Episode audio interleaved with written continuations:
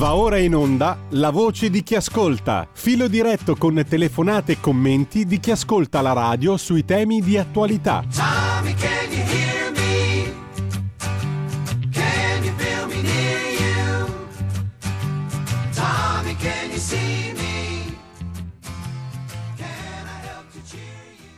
Questa musica ha rotto le palle, scrive un ascoltatore, mandando quattro segni, sapete quell'icona che si usa su WhatsApp che sta a identificare con una merda che sorride, no? Eh, questo naturalmente un po' mi dispiace perché invece secondo me questo era un bel pezzo musicale, ma non si può andare incontro ai gusti di tutti. I gusti sono gusti e non est disputandum, no, non c'è da discuterne.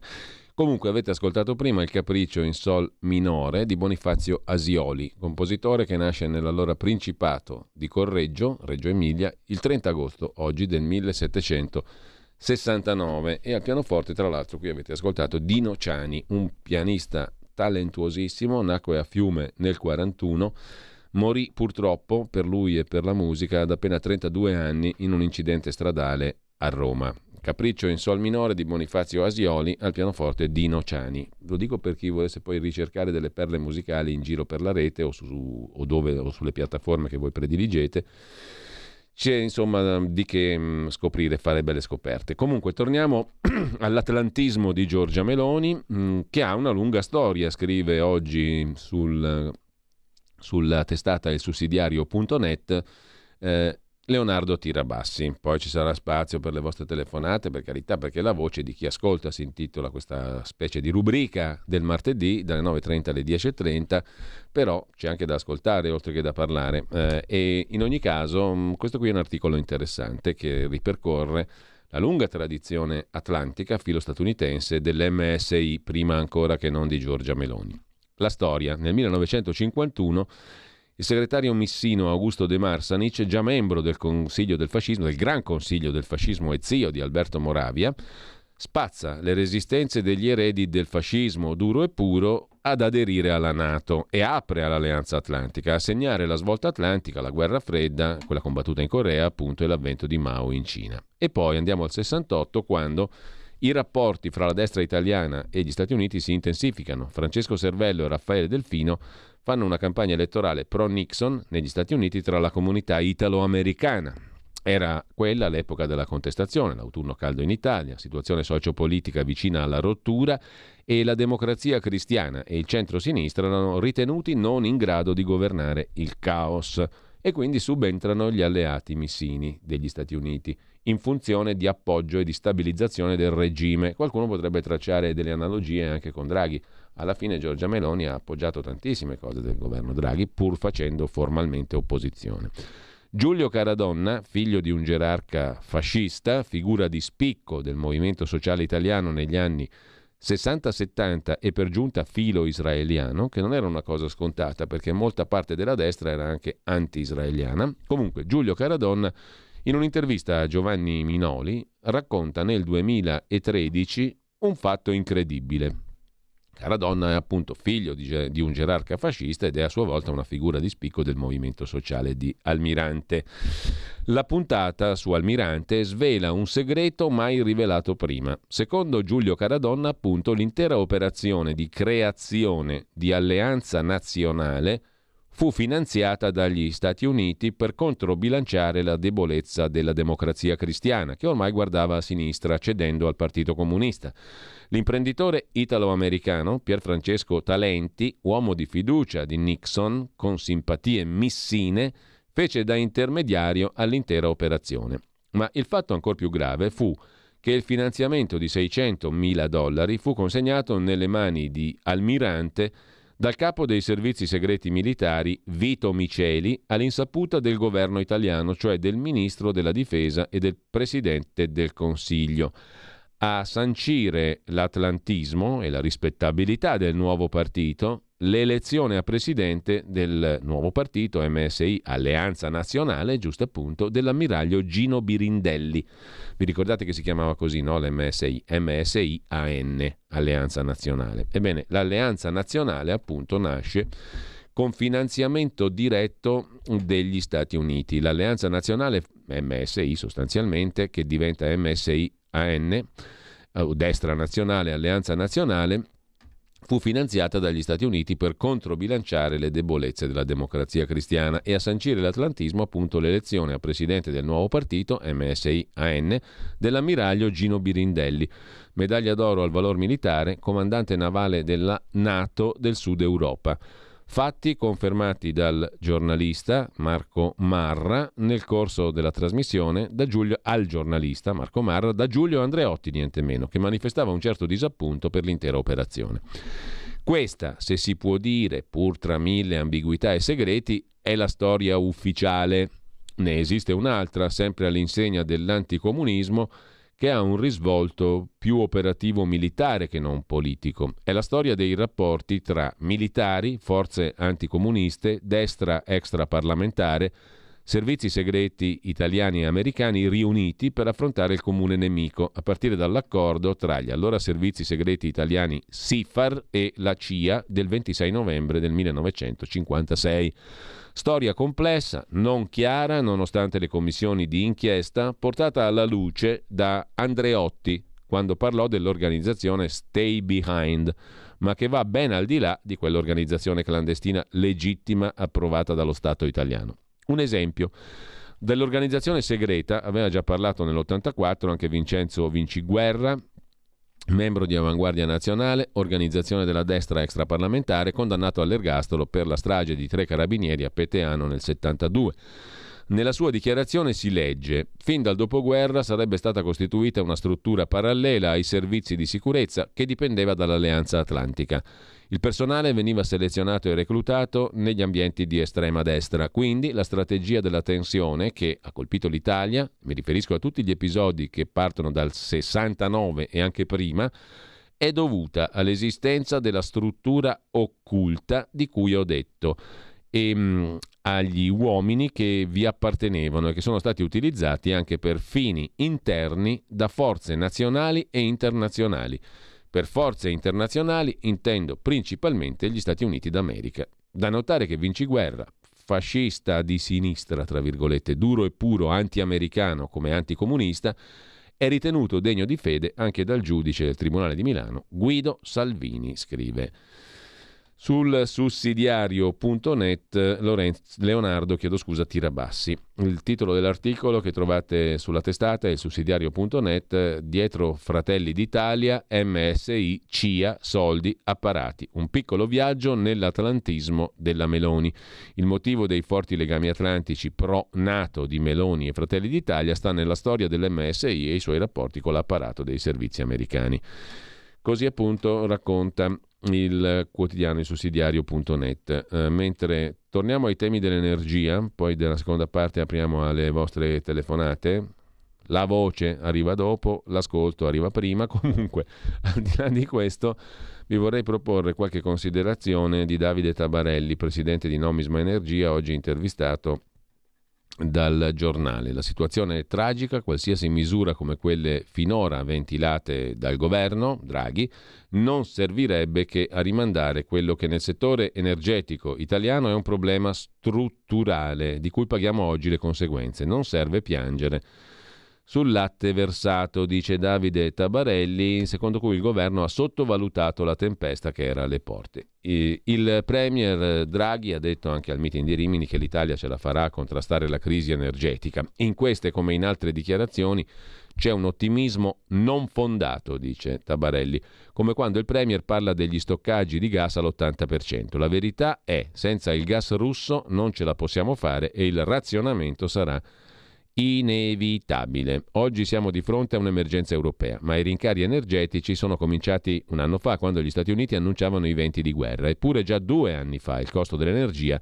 era salito da 6 a 10 euro a megawattora, cioè un rincaro del 40%, quindi c'era tempo per iniziare a mettere mano alla situazione diversificando gli approvvigionamenti. Il governo e i partiti avrebbero dovuto guardare in faccia la realtà e capire che era un'assurdità, per esempio, non opporsi alla chiusura definitiva delle centrali a carbone.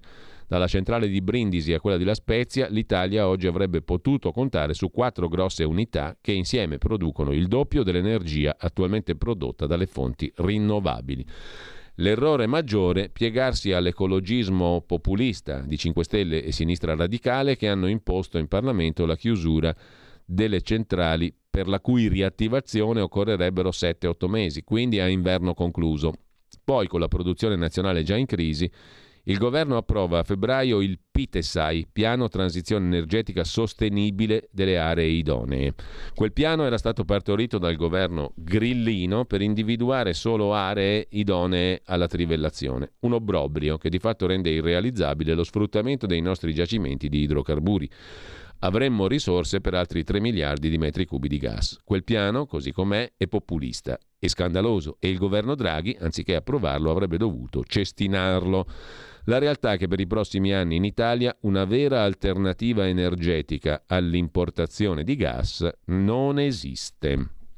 I no trivelle hanno avuto regioni rosse come l'Emilia Romagna e regioni di centrodestra come il Veneto, così ricorda Tabarelli. Quanto alla sanità, scoppiano i bilanci delle aziende ospedaliere, la cui federazione ha scritto al governo. L'allarme è stato lanciato da Giovanni Migliore, presidente della Federazione Italiana Aziende Sanitarie e Ospedaliere colpita anch'essa dalla questione dei rincari dell'energia. Via dai bilanci delle aziende sanitarie gli extra costi per l'energia, propone la Federazione Italiana Aziende Sanitarie Ospedaliere. Le aziende sanitarie infatti non possono spegnere le lampadine. Le TAC e le grandi apparecchiature mediche non possono ridurre l'uso dell'energia per esempio nelle terapie intensive, cioè per chi ha sommamente bisogno di cura.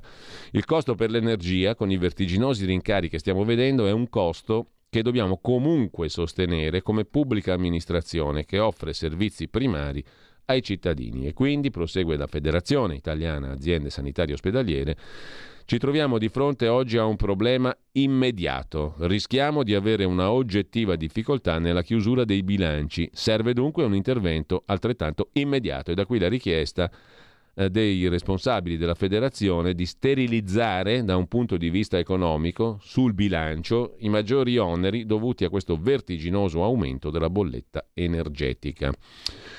Così eh, su, mh, mm, per esempio, se ne occupa di questo il quotidiano Avvenire oggi. Sulla questione delle scuole abbiamo già detto abbastanza, sulla questione dell'immunità pure. Vi leggo però l'intervista a Giulia Bongiorno, avvocato difensore di Matteo Salvini e responsabile giustizia del movimento leghista.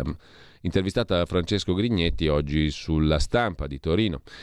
Il programma elettorale della Lega in materia di giustizia è in gran parte farina del sacco della senatrice Giulia Bongiorno, già ministro della pubblica amministrazione nel governo Conte 1. La mia esperienza parlamentare, dice Bongiorno, sulle grandi riforme in tema di giustizia finora è stata deludente. Per accontentare tutti i partiti alla fine si fa nulla o quantomeno nulla di incisivo e invece noi vogliamo incidere, scandisce la mh, mm, eh, rappresentante, la, la, responsabile giustizia della Lega Giulia Mongiorno. Incidere però è una parola di quattro sillabe, addirittura non funziona, non può funzionare, incidere.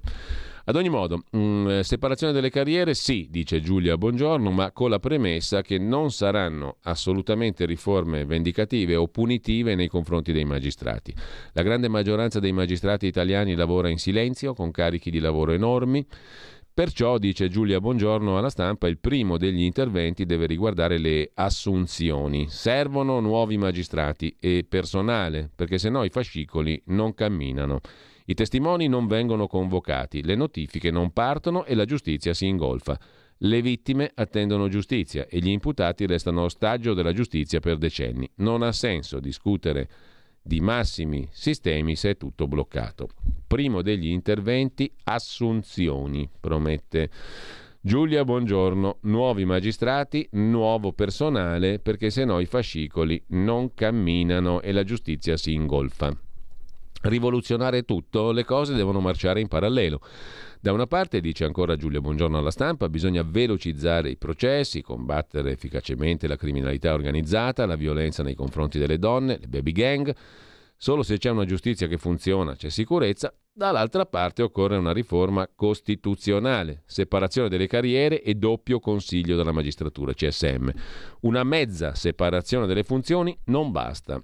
Prevengo la domanda, entrambe le carriere devono restare autonome e indipendenti dal governo. Non esiste che il pubblico ministero dipenda dall'esecutivo.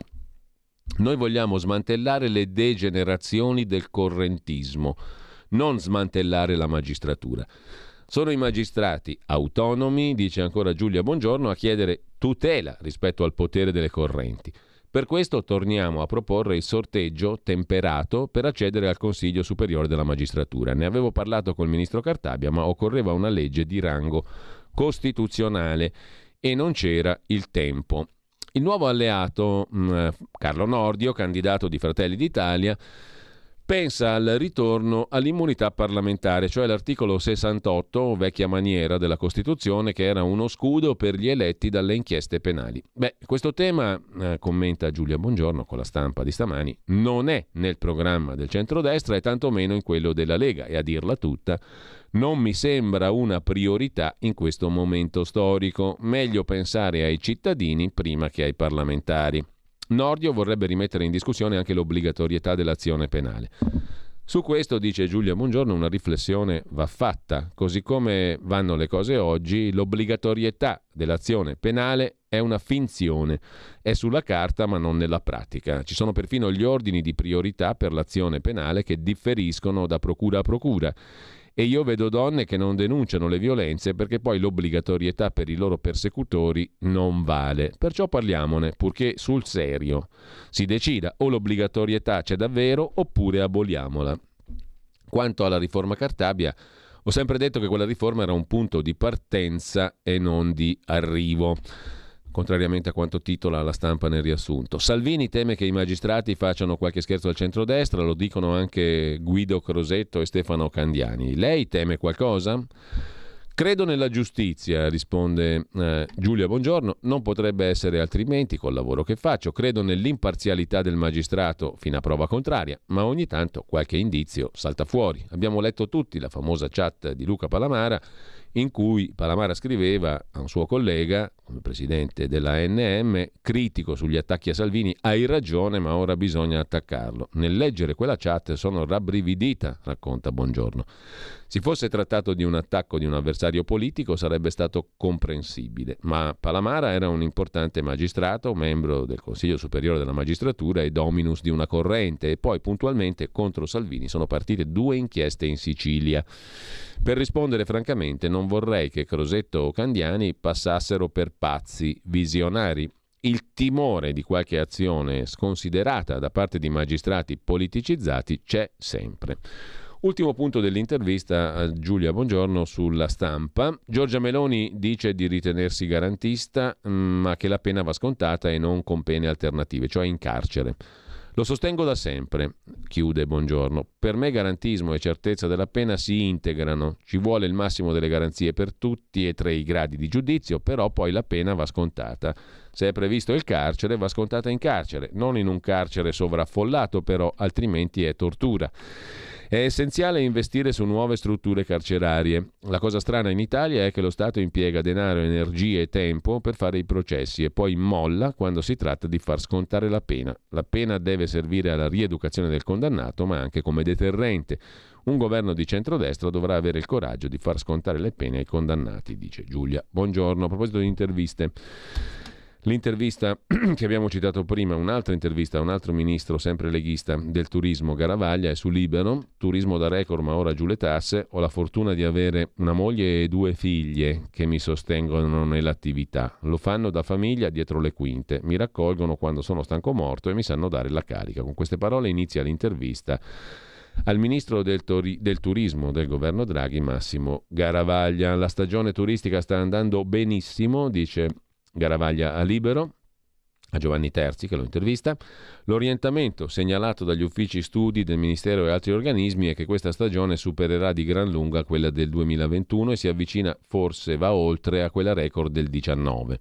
E consideri che per qualche scelta poco oculata siamo rimasti chiusi fino a ad aprile. Mi auguro che questa settimana ci sia un Consiglio dei Ministri per adottare soluzioni rapide per quanto concerne la questione dei costi dell'energia che mettono a rischio le aziende. Innanzitutto bisogna impedire la chiusura delle attività schiacciate dai costi dell'energia, dice Garavaglia. Perciò la soluzione auspicabile sarebbe un credito di imposta per le imprese turistiche, termali, della ristorazione calcolato sull'incremento dei costi da settembre 21 a settembre 22. Un credito di imposta così costruito potrebbe essere utilizzato per la decontribuzione del personale nel periodo ottobre 22-marzo 23. In tal modo le strutture turistico-ricettive rimarrebbero aperte garantendo posti di lavoro e prodotto interno lordo.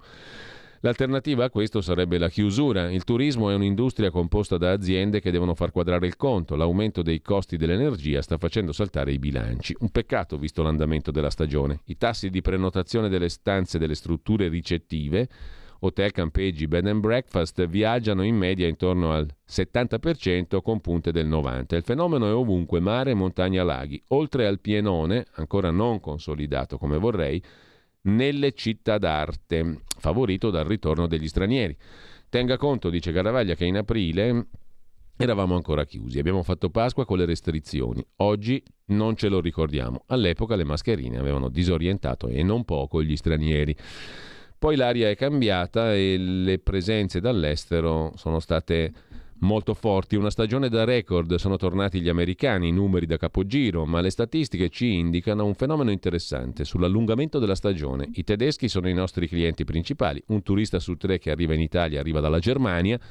Ebbene, le prenotazioni aeree dalla Germania sono salite del 39% in luglio, del 19% in agosto, crescono del 77% in settembre. Vuol dire che i tedeschi vengono in Italia anche fuori stagione, dice.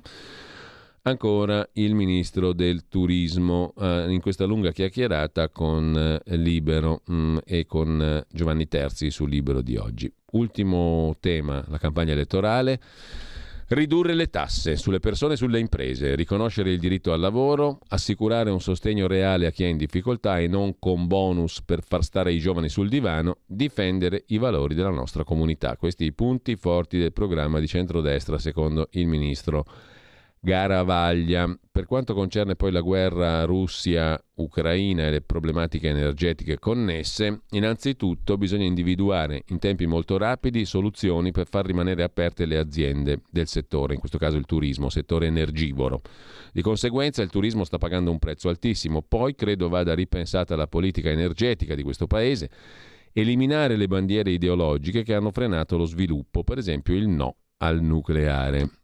Così Così Garavaglia che poi risponde a un'ultima domanda. Quando è entrato nella Lega e perché? C'è stato per caso qualcuno che l'ha consigliata? No, non mi ha consigliato nessuno. Con la mia amorosa dell'epoca, che poi è diventata mia moglie, andammo ad ascoltare un comizio di Umberto Bossi, ci ritrovammo pienamente nelle sue idee, credo fosse l'89, e da quel momento, puntini puntini, racconta Massimo Garavaglia.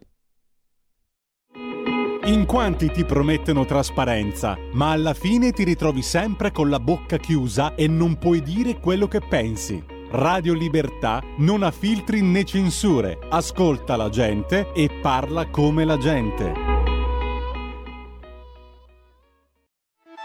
Stai ascoltando Radio Libertà, la tua voce libera, senza filtri né censure, la tua radio. Allora, rieccoci qua. A questo punto apriamo le linee telefoniche. Chi vuole intervenire su temi programmatici, naturalmente, in vista delle elezioni o su tutto quello che volete, potete farlo allo 02 66 20 35 29. I messaggi, anche audio, al 346 6427 756. Poi li vediamo, gli diamo un'occhiata più approfondita. Eh, intanto, però, approfitterei per ascoltare della buona musica. Siamo arrivati al terzo brano musicale del calendario di oggi, se non vado errato, e il terzo brano musicale ci porta dalle parti di un cantante e band leader statunitense che nasceva oggi il 30 agosto del lontano 1908 a Chicago. Fu ribattezzato il sindaco di Harlem, Willie Bryant. I like bananas.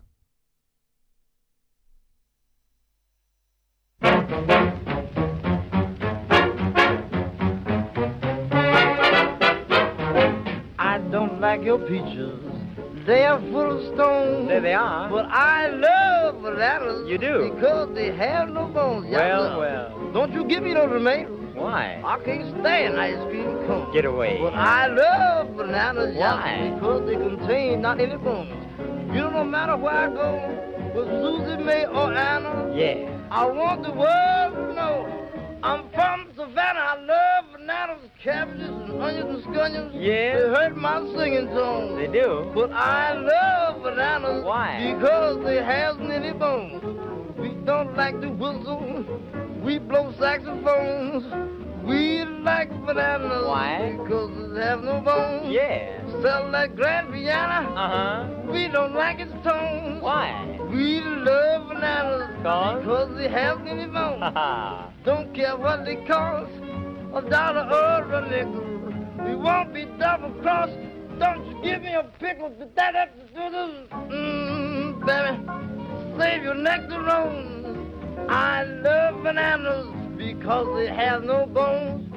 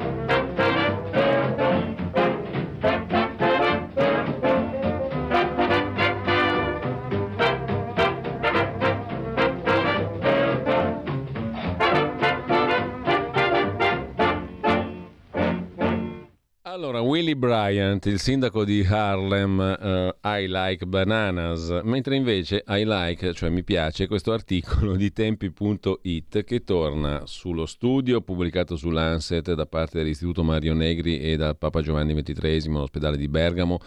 Gli antinfiammatori riducono le ospedalizzazioni Covid del 90%. Su questa questione, vi ripeto, potete documentarvi eh, attraverso anche il, il lavoro encomiabile che ha fatto il collega Maurizio Bolognetti, nella cui sintesi trovate anche sulle sue pagine Facebook e YouTube. Un lavoro documentato e appassionato, quello di Maurizio Bolognetti. Mm, Una rivoluzione, quella eh, dello stu contenute, le osservazioni contenute nello studio pubblicato su Lancet, scrive oggi il settimanale tempi.it, rispetto al protocollo tachipirina vigile attesa proposto all'inizio della pandemia, portato avanti dal Ministero della Salute guidato da Roberto Speranza, il quale, candidato alle prossime elezioni e ancora in carica come ministro, si è ben guardato dal prorogare le principali misure di contrasto al virus che scadranno il prossimo 30 settembre, facendo venire più di un sospetto sul fatto che tutta la scelta sia stata dettata da calcoli elettorali, più che da preoccupazioni per la salute degli italiani. Ad ogni modo, c'è un'altra questione che Tempi mette in primo piano e un'altra pubblicazione. Su Common Sense, il blog di Barry Weiss, è uscito un lungo articolo di Marty Macari, esperto di salute pubblica, professore di medicina alla John Hopkins University e membro della National Academy of Medicine negli Stati Uniti. Un articolo dove si spiega come le politiche draconiane volute da Anthony Fauci per combattere il Covid si siano rivelate a volte dannose, in molti casi esagerate, spesso motivate da intenti politici più che sanitari. Poi vediamo come procede su tempi eh, l'analisi di questo articolo. Intanto c'è una telefonata 02 66 20 35 29. Mi permetto di suggerire un simpatico gioco di società per questa mezz'oretta scarsa che ci separa dalle 10.30. Sarà con voi poi Antonino Danna con la professoressa Anna Bono, da non perdere. E il giochino di società è questo. Abbiamo letto tante cose, abbiamo visto gli scenari. Secondo voi come va a finire dopo il 25 settembre con la scheda? Dopo aver messo la scheda nell'urna bisillabi. Naturalmente tutti gli interventi degli ascoltatori devono essere entro i 10 secondi e tutti con parole bisillabe. Se usate più del bisillabo andiamo in difficoltà. Pronto? Pronto? Buongiorno. Buongiorno, sono Paolo. Anzi, Ascolti, Gior- io volevo no. chiedere... Paolo, ci siamo. Mm. Eh, tanto sento con difficoltà perché prima sentivo la radio e sentivo anche in televisione, invece adesso non si sente più, ci vuole solo la radio DAB. Come? giusto? Risintonizzi, il 252 c'è, noi lo, lo vediamo qua in studio, l'abbiamo. In quindi- televisione? Sì, sì, 252 del canale Ah, digitale. 252, ok, allora Risintonizzi. Ok. Eh, io ho telefonato per questo. Io, Mm. come centinaia di altri cittadini, abbiamo difficoltà quando si richiede di andare sui siti o quando arrivano le sanzioni, la- l'ufficio delle entrate, non c'è niente di chiaro. Se Salvini dicesse o mettesse mano a questa cosa per rendere più chiara come in Svizzera, come in Francia, ma veramente è una cosa complicatissima pagare le tasse, le bollette delle agenzie delle entrate, le, le cartelle esattoriali, non si capisce niente, non c'è un riferimento e poi c'è l'IMU, la Tasi, l'ICA, ogni comune la chiama come vuole. Cioè se Salvini riesce a mettere mano in questa cosa rimane al, al potere per, eh, rimane al governo per 40 anni. Se non lo si fa diventiamo un paese del terzo mondo perché ad esempio se lei va per parlare all'ufficio dell'agenzia delle Mm. entrate, all'agenzia delle entrate le dicono che ti devi prenotare, cioè è un assurdo perché dovrebbe essere, dovrebbero stenderti il tappeto quando vai a pagare all'ufficio delle entrate. Ascolto un tuo Sì, parere no, per no, radio. ho capito. È il fisco che conta. Sempre bisillabo il discorso, no? Ha perfettamente ragione, è uno dei temi classici, però cambia tutto col 25 settembre, giusto? Naturalmente si ride un attimo perché sennò diventa pesante la mattinata. 02 66 20 35 29. Allora torniamo brevemente, intanto dite la vostra. Come va a finire secondo voi il, 25, il 26 settembre? Che cosa vi immaginate? Siete dalla parte dei più cupi e foschi scenaristi, quelli che vedono il tricche tracche dietro al voto e quindi l'apparecchiamento di una nuova gabola per gli italiani, per dirla un po' alla Manzoni con eh, il Don Abbondio. Eh, una nuova gabola si profila per gli italiani, una gabbatura, diciamo così, o gabola che dir si voglia, o secondo voi invece si va in pompa magna verso il cambiamento, eccetera, eccetera? Insomma, come la o, verso, o al contrario, verso la restaurazione, chi lo sa. Come la vedete voi, attenti, fini osservatori della realtà quotidiana e politica? Intanto su Common Sense, appunto, blog di Barivai, si esce questo lungo articolo, ne parla oggi Tempi.it di Marty Macari, professore di medicina John Hopkins University, membro della National Academy of Medicine, il quale spiega che le politiche draconiane negli Stati Uniti, tipo Fauci, per combattere Covid si siano rivelate a volte dannose, in molti casi esagerate e spesso politicamente motivate più che fondate su considerazioni sanitarie. Ne vediamo le conseguenze con il caso Djokovic, il tennista serbo non è vaccinato, non può giocare gli US Open per una norma che dice che i cittadini non statunitensi non possono entrare nel paese senza vaccinazione, regola che non ha senso dal punto di vista medico e della salute pubblica, dato che i tennisti americani non vaccinati possono invece partecipare al torneo. Fauci, scrive Macari, si è focalizzato in modo monomaniacale sulla sconfitta di un singolo virus a qualunque costo, trascurando i danni che possono derivare quando la salute pubblica perde di vista la salute pubblica, difendendo le sue scelte senza accettare contraddittorio. Qual è stato l'impatto di quelle politiche su milioni di americani? Come sarebbe il paese adesso se i nostri esperti di salute pubblica avessero adottato un approccio diverso, si domanda ancora Macari in questo articolo pubblicato su Common Sense, il blog di Barry Weiss e commentato da tempi.it. Ci fermiamo un attimo perché abbiamo due telefonate che sentiamo subito. Mm, allora, vediamo un po' di cosa vogliamo parlare, di come va a finire, dei cupi foschi scenari di retroscena o della netta, chiara, vittoriosa affermazione di coloro che imbrandiscono la scheda e vanno alle urne. Pronto? Buongiorno, Francesco Milà, faccio Chi è? a te due fa chiamare velocissimo. Sì. Vado monosillabe. Allora, intanto Ottimo, ottimo. ho chiamato perché io ho chiamato anche ieri Antonino Danna per fare i miei due velocissimi appelli. Andate tutti in massa a votare la Lega Massa. perché eh, solo noi ce la possiamo fare a fare tante belle cose, quindi per me andrà a finire bene. Bene. Io ieri ho chiamato per ringraziarvi perché mi avete tenuto compagnia tre anni. Quindi ha detto sentire vivo grazie. dentro una famiglia, ho fatto la mia sottoscrizione, il mio tesseramento, ho fatto tutto. Uno Benissimo. dei due appelli che ho già fatto, andate a votare tutti in massa, altro che la Lega però adesso, Lega. Matteo Salvini però, eccetera, eccetera, era di parlare un po' anche di Macallè, perché io sono stata a Macallè una decina d'anni fa, non voglio tediarvi, come Mhm. ho detto ieri, però un minimo di attenzione su quel paese su cui stanno succedendo cose devastanti, secondo me vale la pena Guardi, un pochino aprire gli occhi. ne parla proprio la professoressa Bono dopo, eh, dopo di noi. Fantastico. Vi voglio bene, bra, pre, ciao. Bene, grazie, grazie a lei. Eh, Macallè è la capitale della regione del Tigre, di cui parla appunto in Etiopia la professoressa Bono con Antonino Danna tra pochissimo. C'è un'altra telefonata. Nata. Pronto? Giorno. Giulio. a lei. Sono Walter. No, una cosa. Walter, sei un bisillabo, sei pienamente in linea coi tempi. Eh beh, eh, lo so, cioè, sono avanti. Anche sono Giulio indietro, è un bisillabo. Eh, Siamo due, siamo due che stanno sul pezzo noi. esatto, Bisillabi. Siamo nel pieno proprio. Mi spiace dirlo, nel- ma Matteo è un trisillabo. Comincia a essere pericoloso. Eh, sì, Pericolante, sono- anzi, pericolante. Sono ca... Suoi, suoi. Esatto. Eh, togliendo il bisillabo. Sì, prego. Secondo me dopo le votazioni cambieranno i commensali, ma la cucina sarà sempre la stessa. Sì? Mi piacciono le immagini a me. Porca Sì, miseria. Sì. Quindi l'osteria della Repubblica fornirà sempre lo stesso immondo piatto. Sì, sì, chiaro, cambiano i commensali, ma alla fine cosa vuoi che cambi? Abbiamo nei ministeri dei fossili che si ricordano ancora di, di Fanfani, di Andreatta, cioè c'è quella gente lì. a- Maledetto menù. Anche quello è bisillabo, purtroppo. Menù indigest. Eh, no, No, quello è troppo sì. lunga, non si capisce. Eh, ciao, ciao. Gra- grazie, Ciao. grazie a te. C'è un'altra telefonata, pronto? Ma voi vi Sì. ah, scusa, scusa, scusate, per- parentesi, ma, ma voi ve l'avete trovato divertente quello lì su TikTok, eh, l'eroe del Corriere della Sera, il 24enne lì che fa le performance su TikTok? Boh. L'avete trovato divertente? Per inciso, eh? Prego. Sì, no, no, io non, non l'ho visto neanche. Non, non Eh, vabbè, non interessa neanche a me, per la verità. Comunque. No, è una roba, una roba che io volevo dire adesso è il momento di, di- di fare le richieste elettorali.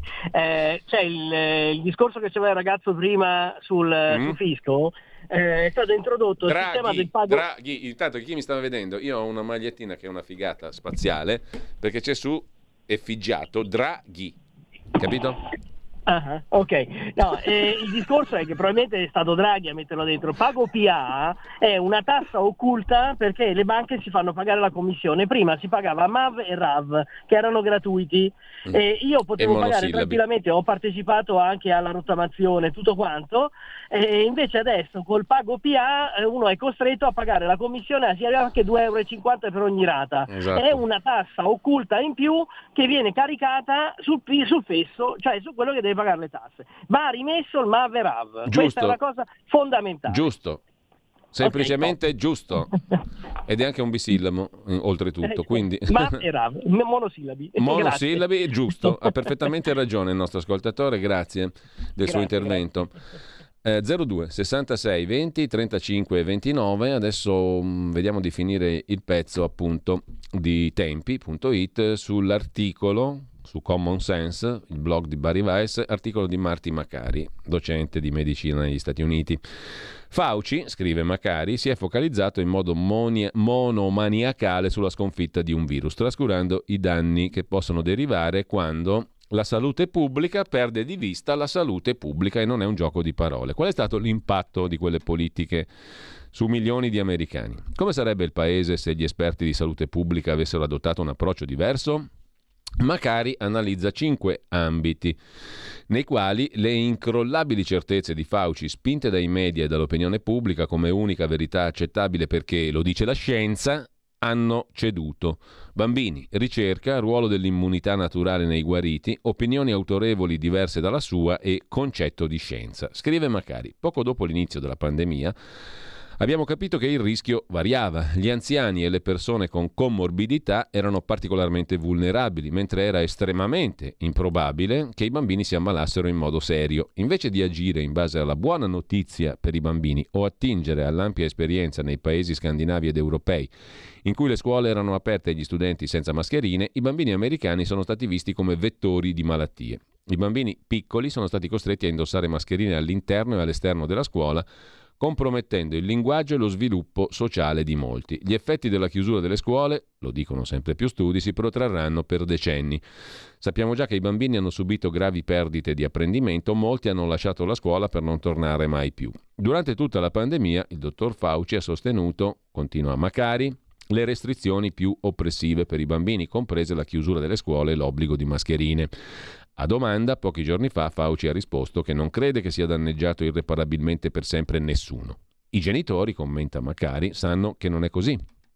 Una generazione sta affrontando la perdita di apprendimento, l'impatto peggiore nelle comunità povere e nelle minoranze. Secondo il Brookings Institute, il divario tra i punteggi dei test tra gli studenti delle scuole elementari a bassa povertà e ad alta povertà è cresciuto di circa il 20% in matematica, 15% in lettura durante la pandemia. Nel frattempo, ansia e depressione hanno raggiunto livelli record tra i giovani americani e il chirurgo generale ha descritto una crisi di salute mentale giovanile. Di tutte le eredità del dottor Fauci, questa potrebbe essere la più grave, scrive ancora. Macari, il professor Marti Macari, in questo articolo pubblicato su Common Sense, il blog di Barry Weiss. Detto per inciso, anche viaggiando semplicemente in giro per la città, mi pare di notare, non lo so, è un'impressione, non è statistica, non è una cosa scientifica assolutamente, ma parecchia gente più sbarellata di prima la si vede in giro eh, a diverse ore della giornata, specie in tarda sera e, altri, e quegli orari lì. Sul... Però insomma è una sensazione che sulla massa diciamo, di una città popolosa come Milano forse si percepisce, in altri contesti forse meno, non lo so, però la mia sensazione è un po' quella lì. Non so se sia attribuibile ovviamente al biennio pandemico, ma certamente mi pare di capire che rispetto a prima siamo messi peggio altro che ne usciremo migliori, ne stiamo uscendo molto male sotto moltissimi profili, però è una sensazione che vale quello che vale. Ad ogni modo, um, scrive ancora uh, a proposito degli effetti della chiusura delle scuole Marti Macari in questo articolo pubblicato sul blog Common Sense, appunto, um, Scrive ancora che gli effetti della chiusura delle scuole si protrarranno appunto per decenni e c'è stato anche un aggravamento delle condizioni di apprendimento e di salute fra le classi povere e quelle più ricche. Partire dalla certezza inscalfibile che con mascherine e vaccini si era trovata la soluzione alla pandemia ha frenato poi la ricerca, nota ancora Macari. Nonostante il budget di oltre 45 miliardi di dollari del servizio sanitario americano, soltanto il 2% delle sovvenzioni è andato alla ricerca di base sul Covid mentre miliardi di denaro federale sono stati investiti nello sviluppo di vaccini, secondo uno studio condotto dai miei colleghi della John Hopkins, scrive Macari, e da me. Il governo federale non ha condotto studi tempestivi su quanto segue. Mascherine, suscettibilità delle persone nelle case di riposo, immunità naturale, dati sulle acque reflue, danno cardiaco indotto dal vaccino nei giovani, intervallo ottimale tra le prime due dosi di vaccino. Paradossalmente, insomma, sostiene Macari, più si parlava di scienza e meno si faceva scienza. Fauci non ha fornito la ricerca di base di cui avevamo bisogno, in modo che le politiche pubbliche fossero modellate. Poiché i responsabili politici non avevano prove valide a sostegno dei loro dettami, le opinioni politiche hanno riempito il vuoto. Quindi Covid-19 è diventata un'emergenza sanitaria altamente politicizzata a nostro danno, scrive Marti Macari, esperto di salute pubblica, professore di medicina alla John Hopkins University, membro della National Academy of Medicine degli Stati Uniti, su Common Sense, il blog di Barry Weiss, ripreso oggi e commentato dal settimanale tempi.it. Come altrove, anche negli Stati Uniti, nota il professor Macari, è stato ignorato il ruolo dell'immunità naturale generata contraendo Covid e guarendo. Moltissimi studi hanno dimostrato che essersi ammalati proteggeva dalle ricadute meglio di un vaccino, ma Fauci e i suoi collaboratori hanno ignorato questi studi. Risultato, migliaia di americani ammalati e guariti hanno perso il lavoro per la scelta di non vaccinarsi. Alcuni di quegli americani erano infermieri, piloti, conducenti di camion, lavoratori portuali, centrali nella catena di approvvigionamento americana di cibo, farmaci e altri prodotti essenziali. Qualsiasi medico che abbia incontrato il dottor Fauci, aggiunge Macari, sarà d'accordo sul fatto che è uno degli esseri umani più gentili e affascinanti che si possano incontrare. Ecco perché è stato così sconvolgente assistere al modo in cui ha denigrato il dissenso su Covid-19. Non si parla qui di complottisti anonimi sulla rete, Novax convinti che nel vaccino ci sia il grafene o estremisti libertari che difendono la loro possibilità di ammalarsi e morire. Fauci ha chiuso semplicemente ogni discussione anche scientifica con medici, con esperti e professori che ad esempio chiedevano una protezione meno generalizzata. Li ha ignorati, li ha trattati come disinformazione e ha spinto le grandi piattaforme tecnologiche, Facebook, Google, a censurare certe critiche delle politiche di contenimento del virus, bollandole come fake news di epidemiologi marginali. Come altrove, il sedicente esperto che lodava le politiche governative su Covid otteneva visibilità e autorevolezza sui media, gli studiosi critici venivano invece messi sullo stesso piano di Fragolina 78 che su Facebook grida al complotto delle multinazionali. L'ironia finale, nota il professor Macari, è che i funzionari federali stanno ora approvando molte delle politiche suggerite dai critici insistendo sul fatto che le scuole devono restare aperte e ponendo fine in silenzio ai requisiti di isolamento e di quarantena. Insomma, scrive Macari, se il discorso fosse il dissenso, chiedo scusa, fosse stato accolto fin dall'inizio, come richiede la scienza, si sarebbero potute evitare molte sofferenze. Quello di Fauci è stato un atteggiamento comune a molti responsabili governativi della salute pubblica di tutto il mondo, conclude sul settimanale Tempi, lo trovate appunto su tempi.it, conclude Piero Vietti, autore di questo articolo che trae spunto dall'articolo del professor Macari. Insomma, quello di Fauci è stato un atteggiamento comune a molti. Il Covid ha imposto sull'opinione pubblica globale il concetto di scienza, con la S maiuscola. Fauci, come lui tanti altri esperti, ha detto lo scorso anno che gli attacchi a me sono attacchi alla scienza, ma la scienza non è qualcosa di definitivo né si incarna in una persona o in un comitato tecnico. Perché suggerisce il professor Macari non dire la verità? E cioè ci sforziamo di fornirvi le migliori informazioni e raccomandazioni, ma di fronte a un'emergenza faremo certamente degli errori. A volte cambieremo idea, potremo anche invertire la nostra guida, ma riconosceremo sempre i nostri errori, spiegheremo le nostre modifiche alle politiche e ci impegneremo a fare meglio. E invece il dottor Fauci ha ammesso perfino di aver detto bugie a fin di bene. Nel suo lungo mandato il dottor Fauci ha dato un contributo straordinario, conclude Macari, ma durante questa crisi avevamo bisogno di qualcuno al vertice che avesse una visione ampia di come combattere un nuovo virus e formulasse raccomandazioni basate sulla valutazione delle conseguenze dirette e indirette per la società. Cosa succederà alla prossima pandemia, ora che molti dogmi, dati per certi in questa, sono stati smentiti? Abbiamo un disperato bisogno, conclude Macari, di ricostruire la fiducia pubblica. Questo sarà possibile quando i funzionari della sanità pubblica si scuseranno per essere stati dogmatici nelle loro dichiarazioni e quando la risposta corretta avrebbe dovuto essere non lo sappiamo. Suona familiare? conclude Piero Vietti sul settimanale tempi.it. Lo trovate, l'articolo del 29 scorso, quindi di ieri, lo trovate su tempi.it e ha a che fare con ciò che ha scritto eh, su Common Sense, blog di Barry Weiss, Marti Macari, professore di medicina statunitense. Intanto abbiamo giusto tempo per fare due ultime telefonate e dare poi però anche un'occhiata ai agli sms. Chi è che ha mandato l'sms che ci ha fatto ridere oggi? Non mi ricordo più. Insomma, i WhatsApp naturalmente 346 6427 756. Pronto? Pronto? Pronto? Buongiorno. Giorgio. Sono Giorgio da Monza, infatti. Monza. Bisillabe. Eh, sì, è stato un ottimo articolo quello che ha letto. Eh, tutte le accuse fatte da quel giornalista possono essere ribaltate anche all'Italia e nella fattispecie anche alla Lega che ha Lega. sostenuto il ministro Speranza. Quindi eh, c'è poco di andare orgogliosi. Adesso si va a votare perché la Lega è passata dai sondaggi del 34% al 12%, è stata normalizzata grazie anche alla mummia sicula a cui Salvini si è piegato e l'ha rieletta e quindi possiamo andare a votare sinceramente, eh, gioiosamente questo partito che una volta fu il mio e lo stato per 29 anni. Comunque tutte queste cose la pagheranno e la pagherete perché io ho tanti difetti ma ho anche un pregio, sono estremamente vendicativo. Oh, Buona Madonna. giornata. Addirittura, eh, io mi, mi, impaurisco a questo punto e siccome mi mancano pochi minuti mi ritiro con un sacco di paura, sacco paura mi ritiro con un sacco di paura da questa trasmissione. Sono veramente rabbrividito. Intanto uh, c'è un'altra telefonata, pronto? Magnifico direttore, da Colico, tre sillabe, Luca, due sillabe. Io, Giulio eh, e Luca, il top. Io chiamo con, una, io con un... Il, vorrei rappresentare quello che fu una volta su questa radio il leghismo da voltumano, cioè il grande Pinti.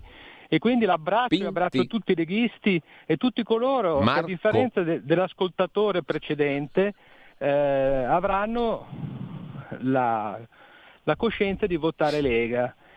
Mm. Perché secondo me alla fine ognuno, tutti possiamo fare degli errori, può fare che il nostro segretario, però diciamo che le nostre idee sono quelle che devono essere eh, portate avanti continuativamente. Sul Covid vorrei dire una cosa mm. molto semplice, tutto deriva da un peccato originale. Il peccato originale è stato approvare l'utilizzo dei vaccini siccome l'OMS prevedeva che i vaccini sperimentali si potevano impiegare, unicamente quando non ci fossero terapie alternative. Mm. Questo ha comportato come conseguenza logica che qualunque terapia alternativa doveva essere negata, doveva essere mh, mm, contrastata, perché se no sarebbe mancato il presupposto dell'approvazione del vaccino. Questo è il peccato finale che, che poi ha portato delle conseguenze tragiche. Detto questo, la saluto direttore, lei è sempre magnifico e la trasmissione è la più bella del mondo. Grazie. Addirittura, e qua uso un quadrisillabo in pompa magna, pompa magna.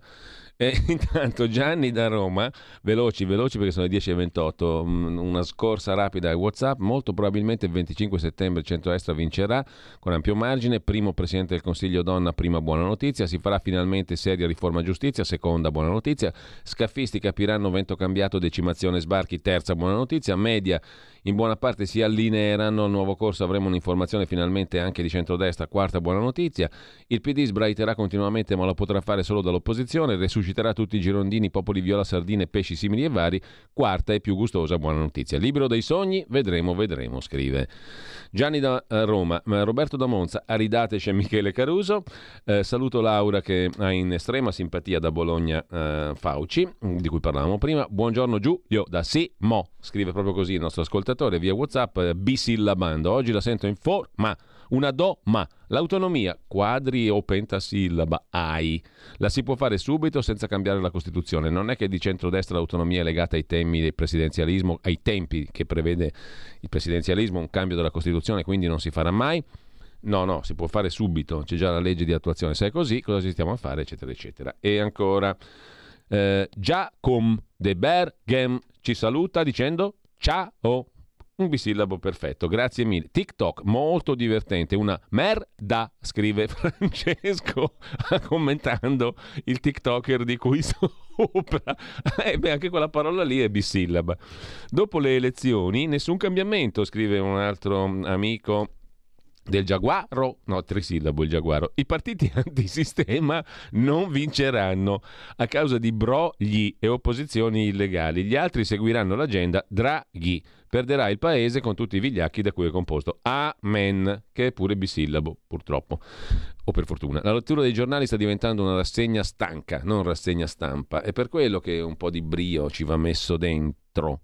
Il gas e l'elettricità aumentano del 300-400%, ma eh, l'inflazione è solo del 7-8%. Speriamo che dopo il 25 settembre siano un po' più creativi nel proporci queste cazz puntini puntini e così almeno la tua ottima rubrica, scrive Dario, potrà aspirare a diventare almeno una rassegna stramba. Mi piace questo ascoltatore Dario che dice la rassegna stanca dovrebbe diventare o speriamo che diventerà una rassegna stramba buona giornata e buon lavoro. C'è un minuto di intervento, ma non ce la facciamo, sforiamo. Mm, mi spiace. Sentiamo un po' l'incipit. Se ci piace, sforiamo, se no, no. Facciamo così: è insindacabile giudizio del sottoscritto. Sì, d'accordo, bella idea eh, semplificare tutto. Il problema è che eh, se semplifichiamo il tutto, a parte il fatto che il sistema eh, fiscale italiano non è più riformabile, ma deve essere cancellato completamente, riscritto da zero, magari copiando eh, da quelle mm, nazioni mm, dove... Sfumo ma non sì. perché non mi piace, mi piace molto, anzi è molto interessante l'ascoltatore, però siamo proprio andati oltre i limiti. Tra poco la Capitaneria di Porto, ultima settimana, versione estiva con Antonino Danna, professoressa Anna Bono. Buon ascolto. Avete ascoltato La voce di chi ascolta.